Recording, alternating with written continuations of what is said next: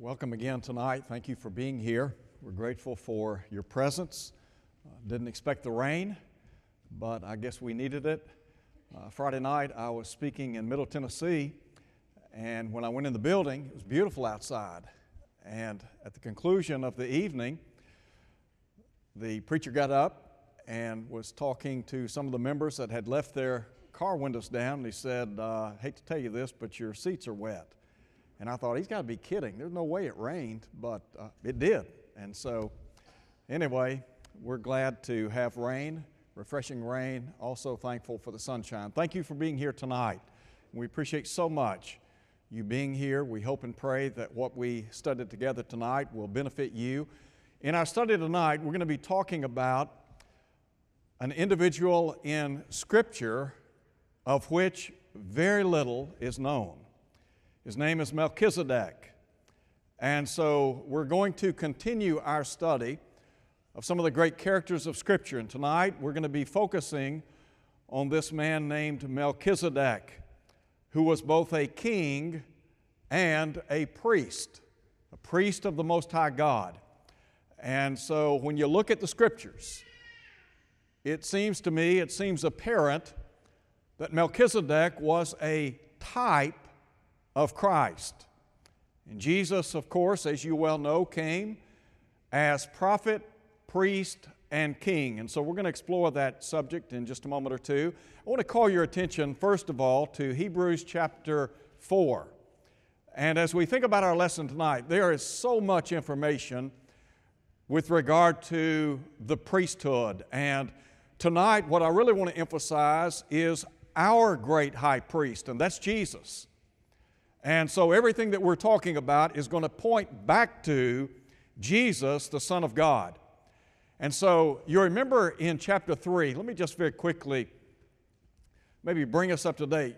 The Hebrew writer is addressing Christians that have come out of Judaism. Many of these Hebrew Christians had become bewildered.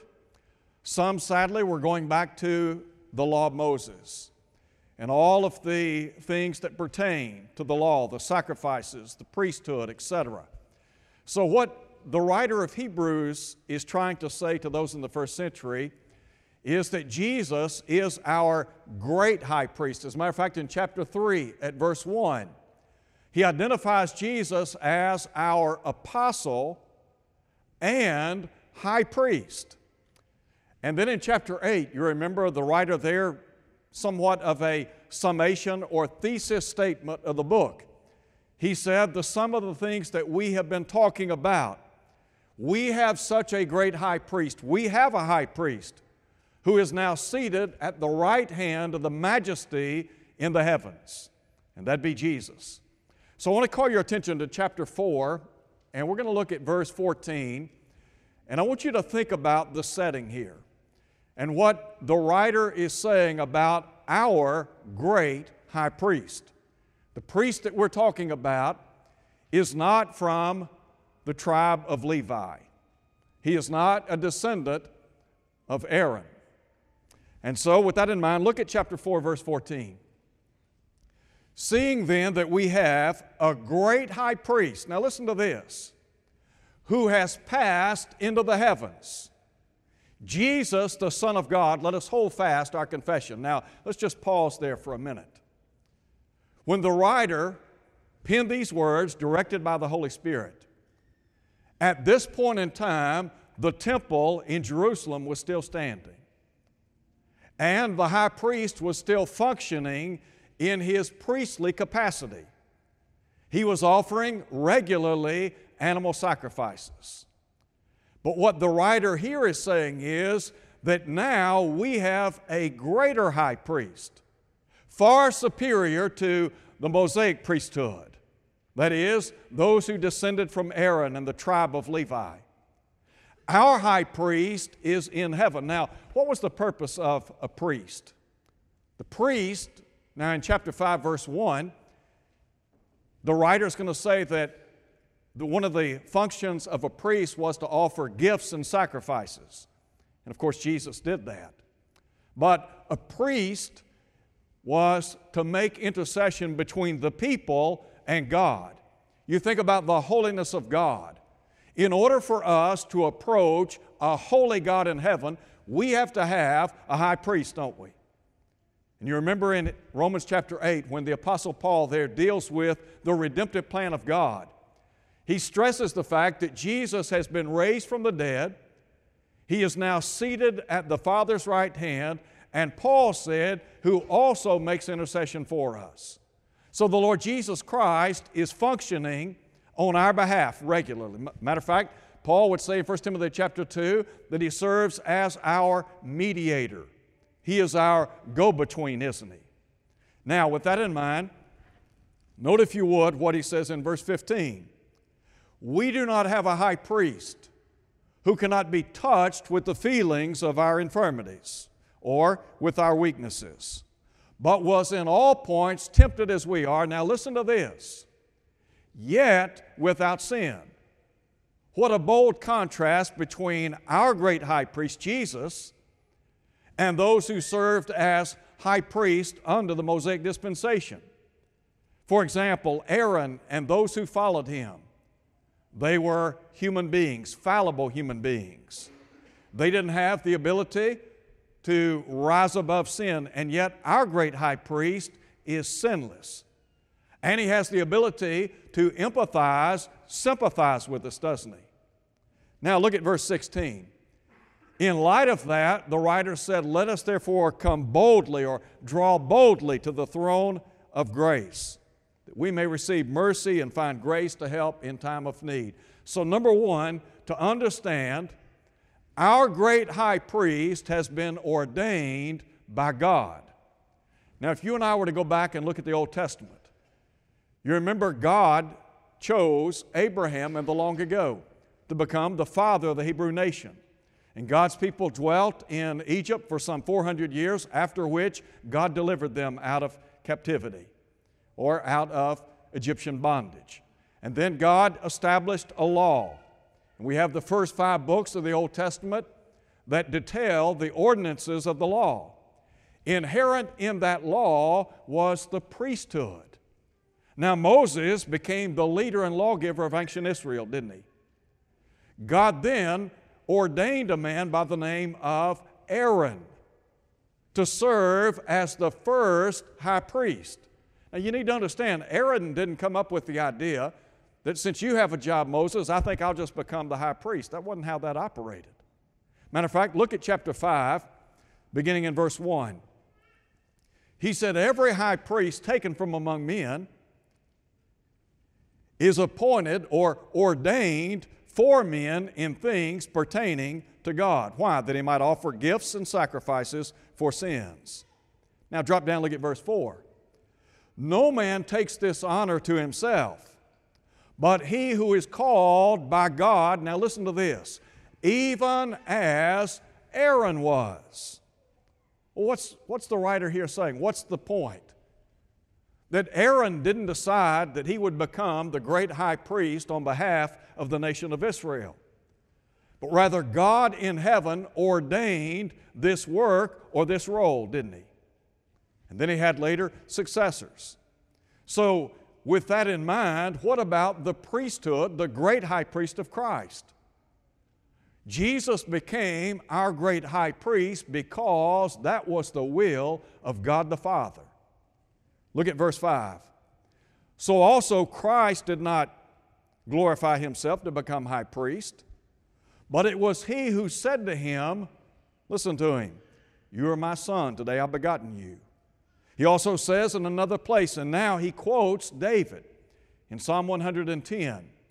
And David there is looking toward the distant future in which the Christ would come and assume, and assume a priestly role after the order of a fellow by the name of Melchizedek.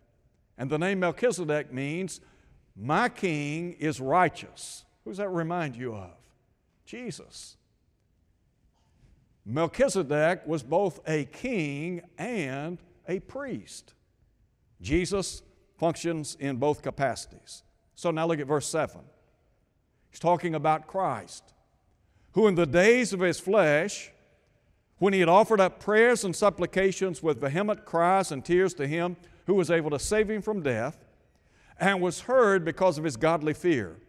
Though he was a son, yet he learned obedience by the things which he suffered. And having been perfected or made complete, the text says he became the author of eternal salvation to all who obey him. And then verse 10 called by God as a high priest according to the order of Melchizedek. So, number one, to understand that our great high priest, the one who is functioning on our behalf, is in heaven. He's not in Jerusalem. He's not serving us on planet Earth, but rather he is in heaven at the right hand of Almighty God, and he is constantly interceding on our behalf. Now, there's a second thing I want to call your attention to. It has to do with the fact that our great high priest is after the order of Melchizedek. So I want you to turn now to chapter 7. In chapter 7, we have a little bit more detail given about Melchizedek. Now, in the Old Testament, you go back to Genesis chapter 14, you remember Lot and Abraham, strife had developed between their herdsmen. And so Abraham allowed Lot to decide which way he wanted to go, the choice of the land, as we would say. And he chose the well plains, or the well watered plains of the Jordan. And in chapter 14, the text tells us that Lot was invaded by some kings in Sodom, taken captive. And so Abraham went after him, rescued him. Following that event, Moses tells us that Abraham was met by this man named Melchizedek, who was a priest of the Most High God and king of Salem. Now, many people believe that Salem was a reference to Jerusalem. So you have the Hebrew writer saying over in chapter 7 that the lesser was blessed by the greater. Or rather, the greater was blessed by the less. But the point is that Abraham gave tithes or blessed Melchizedek. Now, with that in mind, look at chapter 7 again. For this Melchizedek, king of Salem, priest of the Most High God, who met Abraham returning from the slaughter of the kings and blessed him, to whom also Abraham gave a tenth part of all. First being translated king of righteousness, and then also king of Salem, meaning king of peace. Now look at verse 3. Without father, without mother, without genealogy, having neither beginning of days nor end of life, but made like the Son of God, remains a priest forever. Melchizedek, like Jesus, had no predecessor, nor did he have a successor. So he became, as we would say, a type of the Christ. Jesus came to do what? To serve as our priest and king. And he functions in that capacity today. Now, when the writer there talks about Melchizedek, without father, without mother, he's not saying that he didn't have a mother or father. I don't think that's the point. I think what he's saying is that he did not, he did not come from any type of priestly line, like Aaron, the tribe of Levi. And you remember back in Deuteronomy chapter 10, God had set apart the tribe of Levi to do what? To function in the temple, the tabernacle, on behalf of Almighty God. And so, that being said, I want to just call attention to something. Here is a man that was a king and a priest. If you go back to the Old Testament, you have the lineage of the kings, primarily coming forth from the tribe of Judah, right? And then you have the lineage of the priesthood. The priest came through, the priest came through Levi, the Levitical tribe. Never did you have, or never were you to have had, those two lines mingling in their service. In other words, the king had his job, the priest had his job. Well, turn back with me, if you would, to the book of Second Chronicles, chapter 26. I want you to see something here. Melchizedek was a priest and he was a king.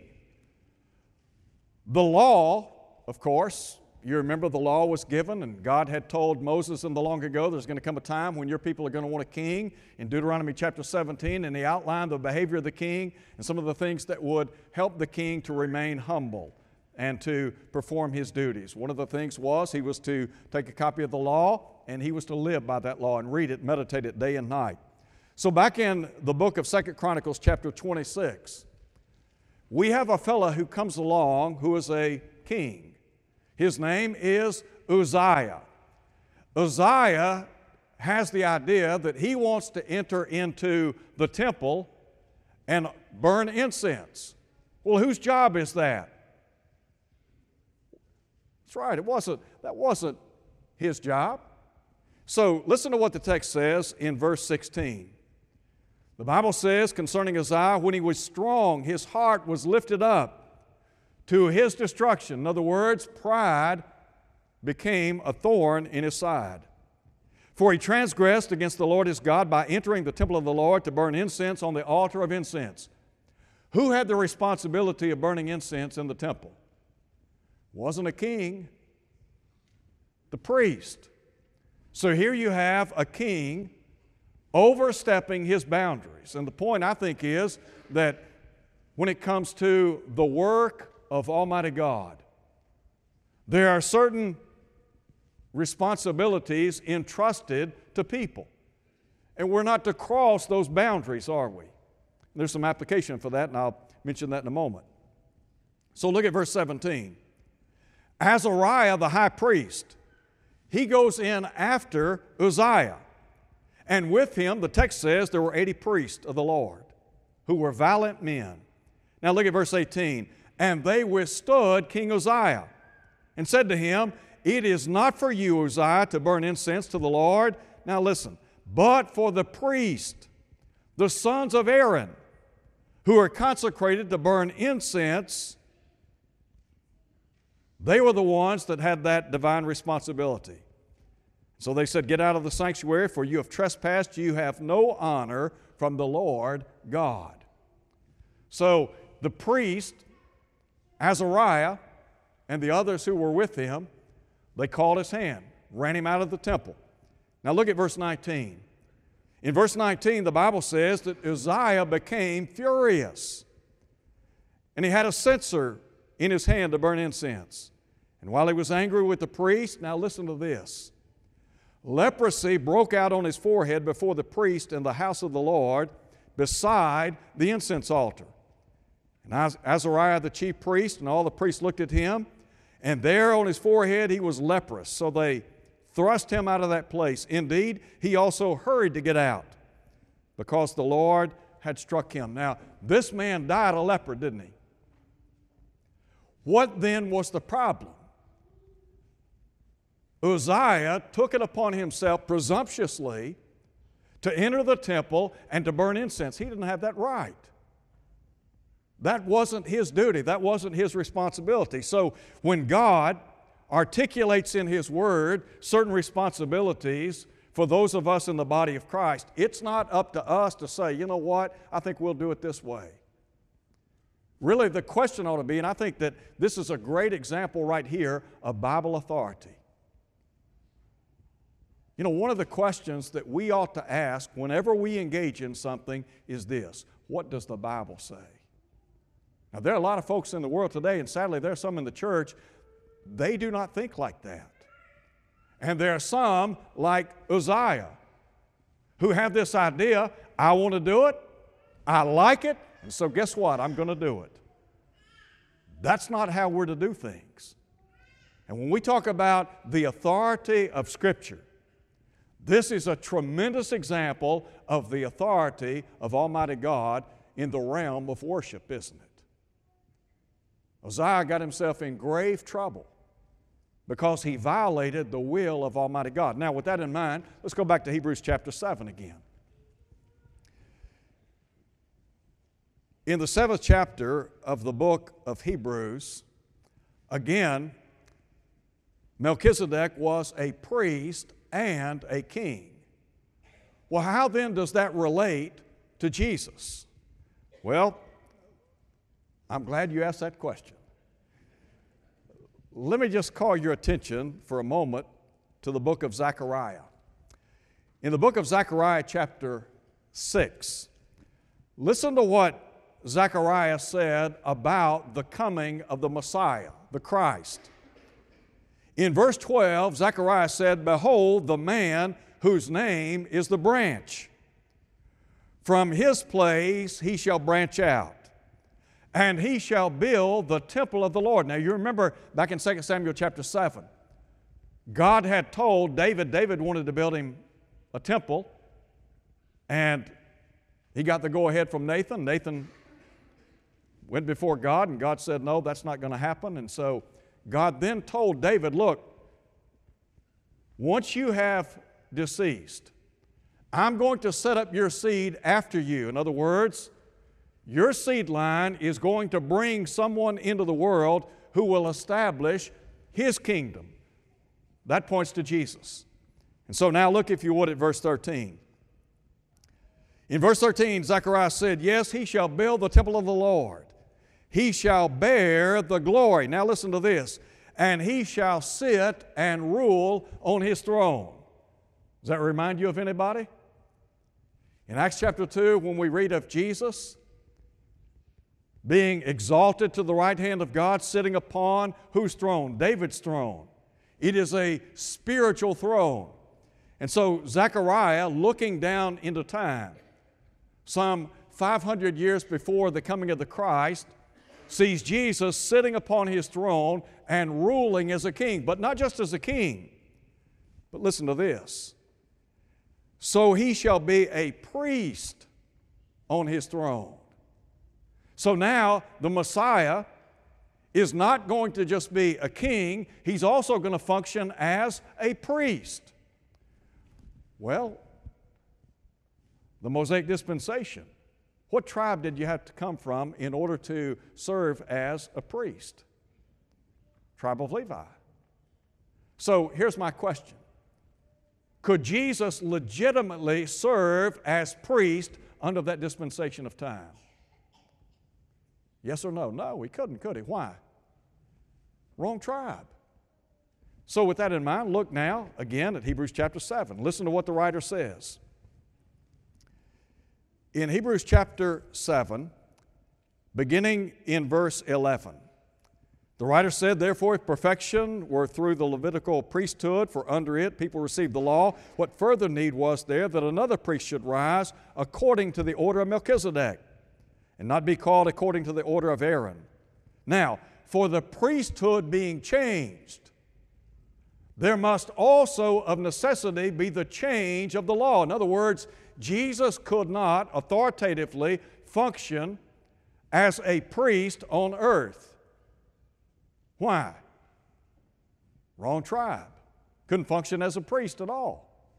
But the writer here tells us the priesthood being changed, there was a necessity, also a change of the law. Now look at verse 14. It is evident our Lord sprang or arose from Judah, of which tribe Moses spoke nothing concerning priesthood. In Deuteronomy chapter 10, verse 8, when God set apart the tribe of Levi, He didn't have to enumerate all those other tribes. Why? Because only one tribe had the ability or the responsibility of functioning in that capacity. So, in order for Jesus to serve as our priest, there had to be a change of the law. What law? Well, in Hebrews chapter 8, the writer there points to this new dispensation in time. Jesus now functioning as our great high priest. We live today under a better covenant founded upon better promises, according to chapter 8. So Jesus is serving as a priest on our behalf. And not just a priest, but also a king. He is identified as the King of Kings and Lord of Lords. In Acts chapter 2, when the Apostle Peter, we have a record of his lesson, he went all the way back to David, talked about the fact that through the loins, through the lineage of David, that God would raise up the Christ to sit on his throne. And he foretold of the resurrection of Christ, that his soul wouldn't be left in Hades, neither would his flesh see corruption. And Peter said, This Jesus whom God raised up, we are, of, we are all of witnesses, or we are all witnesses. Then down in verse 36, he would say, Let all the house of Israel know assuredly this same Jesus, whom God's crucified, he's made both Lord and Christ. So, Jesus Christ, the Son of God, functions on our behalf regularly as a priest and as a king. And the fact that he is the anointed one, the Christ, he is the Lord of all lords, the King of all kings. And by the way, let me just add this very quickly. Going back to 2 Samuel chapter 7, verses 12, 13, and 14, you have the promise made concerning the coming of the Messiah and the establishment of his kingdom. Isaiah talked about it in Isaiah chapter 2. Daniel foretold of it in chapter 2. When John the Baptist began preaching, he talked about the kingdom of heaven. When Jesus began his ministry, he too echoed those same sentiments in Matthew chapter 4, verse 17. Everything pointing to the coming of a kingdom. It is a spiritual kingdom. And Jesus is now reigning and ruling over that kingdom. It's not a kingdom to come, it's here already. You remember in Mark chapter 9, verse 1? Jesus said, Verily I say to you, there are some of you standing here who shall not taste death till you see the kingdom of God come with power. Do we have a record in the New Testament of the kingdom coming with power? Yes, we do. You remember Acts chapter 1, verse 8?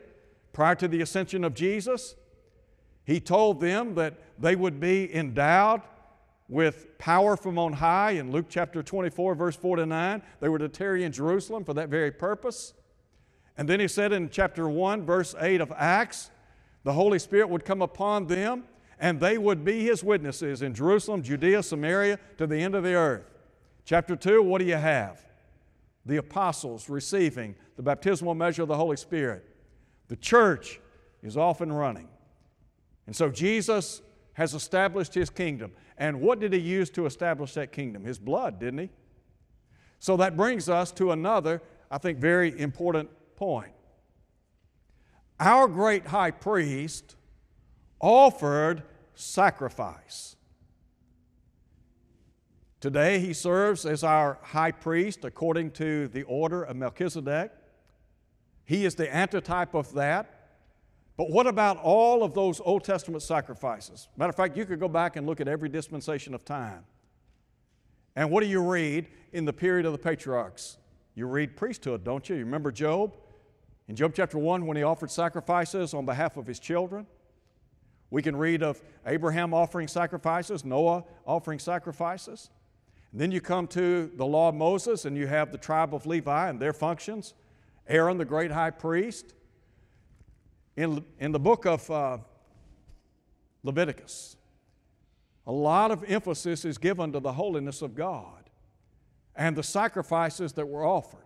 So here's a question all of those Old Testament sacrifices that were offered, whether it be under the period of the patriarchs, the Mosaic dispensation, did they have the ability to deal effectively with the problem of sin? Yes or no?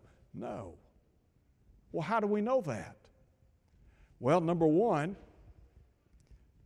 because they had a problem with sin too, didn't they?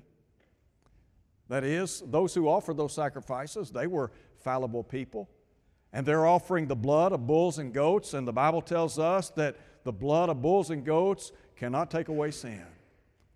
It took Jesus Christ, the Son of God, coming and giving his life as a ransom for sin. So, with that in mind, look at chapter 7. And drop down and note, if you would, in verse 24, very quickly for the sake of time. The Bible says concerning the Christ, because he continues forever, he has an unchangeable priesthood. Therefore, he is able to save to the uttermost those who draw near to God through him, since he ever lives to make intercession for us, which is what a priest does. For such a high priest was fitting for us, who is holy, harmless, undefiled, separate from sinners, and has become higher than the heavens. Now, listen to this, verse 27.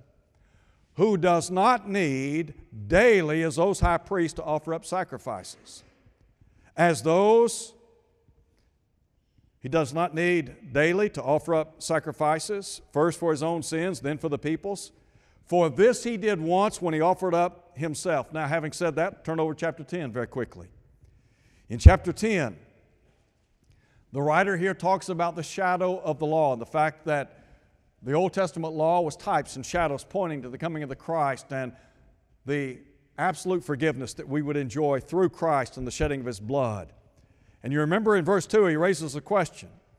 If those Old Testament sacrifices were sufficient, then why continue with them? But look at verse 3. But in those sacrifices, there is a reminder of sin every year. Not possible that the blood of bulls and goats could take away sins. Therefore, when he came into the world, now he's talking about Christ, the Son of God. When he came into the world, sacrifice and offering you did not desire, but a body you prepared for me. In burnt offerings and sacrifices for sin you had no pleasure. Then I said, a quotation from Psalm 40, and here's the Christ Behold, I come. In the volume of the book, it is written of me to do your will, O God. Okay, what was the will of Almighty God? That Jesus give his life as a ransom for sin. What was it the Hebrew writer said over in Hebrews chapter 5 at verse 1? That those who served as priests offered both gifts and sacrifices. And so in verse, drop down if you would, look at verse 8. Previously saying, sacrifice and offering burnt offerings and offerings for sin you did not desire, nor had pleasure in them, which are offered according to the law. Then he said, Behold, I've come to do your will, O God. He takes away the first that he may establish the second. By that will, listen to this, we have been, listen to this again. By that will, we have been sanctified through the offering of the body of Jesus Christ once for all. And every priest stands ministering daily and offering repeatedly the same sacrifices, which can never take away sins. But this man, talking about Christ, after he had offered one sacrifice for sin, sat down at the right hand of God. Now, just very quickly in closing, you remember the great day of atonement? What an important day that was in the history of the Israelite nation. On that day, the high priest had the opportunity to go into the presence of Almighty God. And he did so and made sin offerings, not only for the people, but for himself and his family members. And then he would take a scapegoat and place his hands on the head of that scapegoat, confessing the sins of the people. And then they would take that scapegoat out into the wilderness by the hand of a fit man, according to Moses, signifying the removal of sin from the presence of the camp of Israel. In that text, what you have was ultimately accomplished through whom? Through Jesus. You had a picture of the Christ. Here's the high priest. He's going in, he's offering sacrifice. He is removing, they are signifying the removal of sin with the ushering out of that scapegoat on whose head sins had been confessed.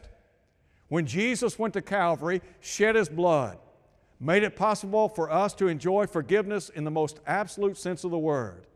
Furthermore, once that sin has been eradicated, washed away, we never again meet it. Unlike those Old Testament sacrifices where the writer said there was a remembrance of sin made every year. So they're enjoying forgiveness in anticipation of the coming of the Messiah, the Christ we enjoy forgiveness based upon the shed blood of Christ. And that forgiveness has been made possible where? The cross of Calvary. And so, Melchizedek, an interesting study. Really don't feel like I've done it justice tonight. Just a lot of information, a lot to cover. But I do thank you for your attention. Thank you for being here tonight. And I want to close by saying we all have one common need. That common need is the blood of Jesus. And if you go all the way back before time began, you hear John echoing these words that Jesus was the Lamb of God slain for the sins of the human family. That's what John talks about in Revelation chapter 13 the, the Lamb slain before the foundation of the world when Jesus came to earth, you remember what John the Baptist said about him? Behold, the Lamb of God who takes away the sin of the world. Jesus identified as our sacrificial lamb. He is also spoken of as our Passover lamb in 1 Corinthians chapter 5 verse 7. We need the blood of Christ, without which we can't be saved. So how do you contact that blood? Well, you got to go where it was shed. It was shed in death. John 19, 34 and 35. So when you're baptized into Christ, and baptism is just one part of the equation, we got to believe that Jesus is the Son of God. We got to be willing to repent, confess the fact that Christ is who he claimed to be, the Son of God, and then be baptized. We contact the blood of Christ, added to the body of Christ, and we live for him day in and day out, faithful until death. If you're here tonight, maybe your life's not what it ought to be, you need to be back in fellowship with God and His people. Listen, it would be our honor to pray with you and for you tonight. And God, who is a God of mercy, compassion, and grace, will abundantly pardon. Won't you come as we stand and sing?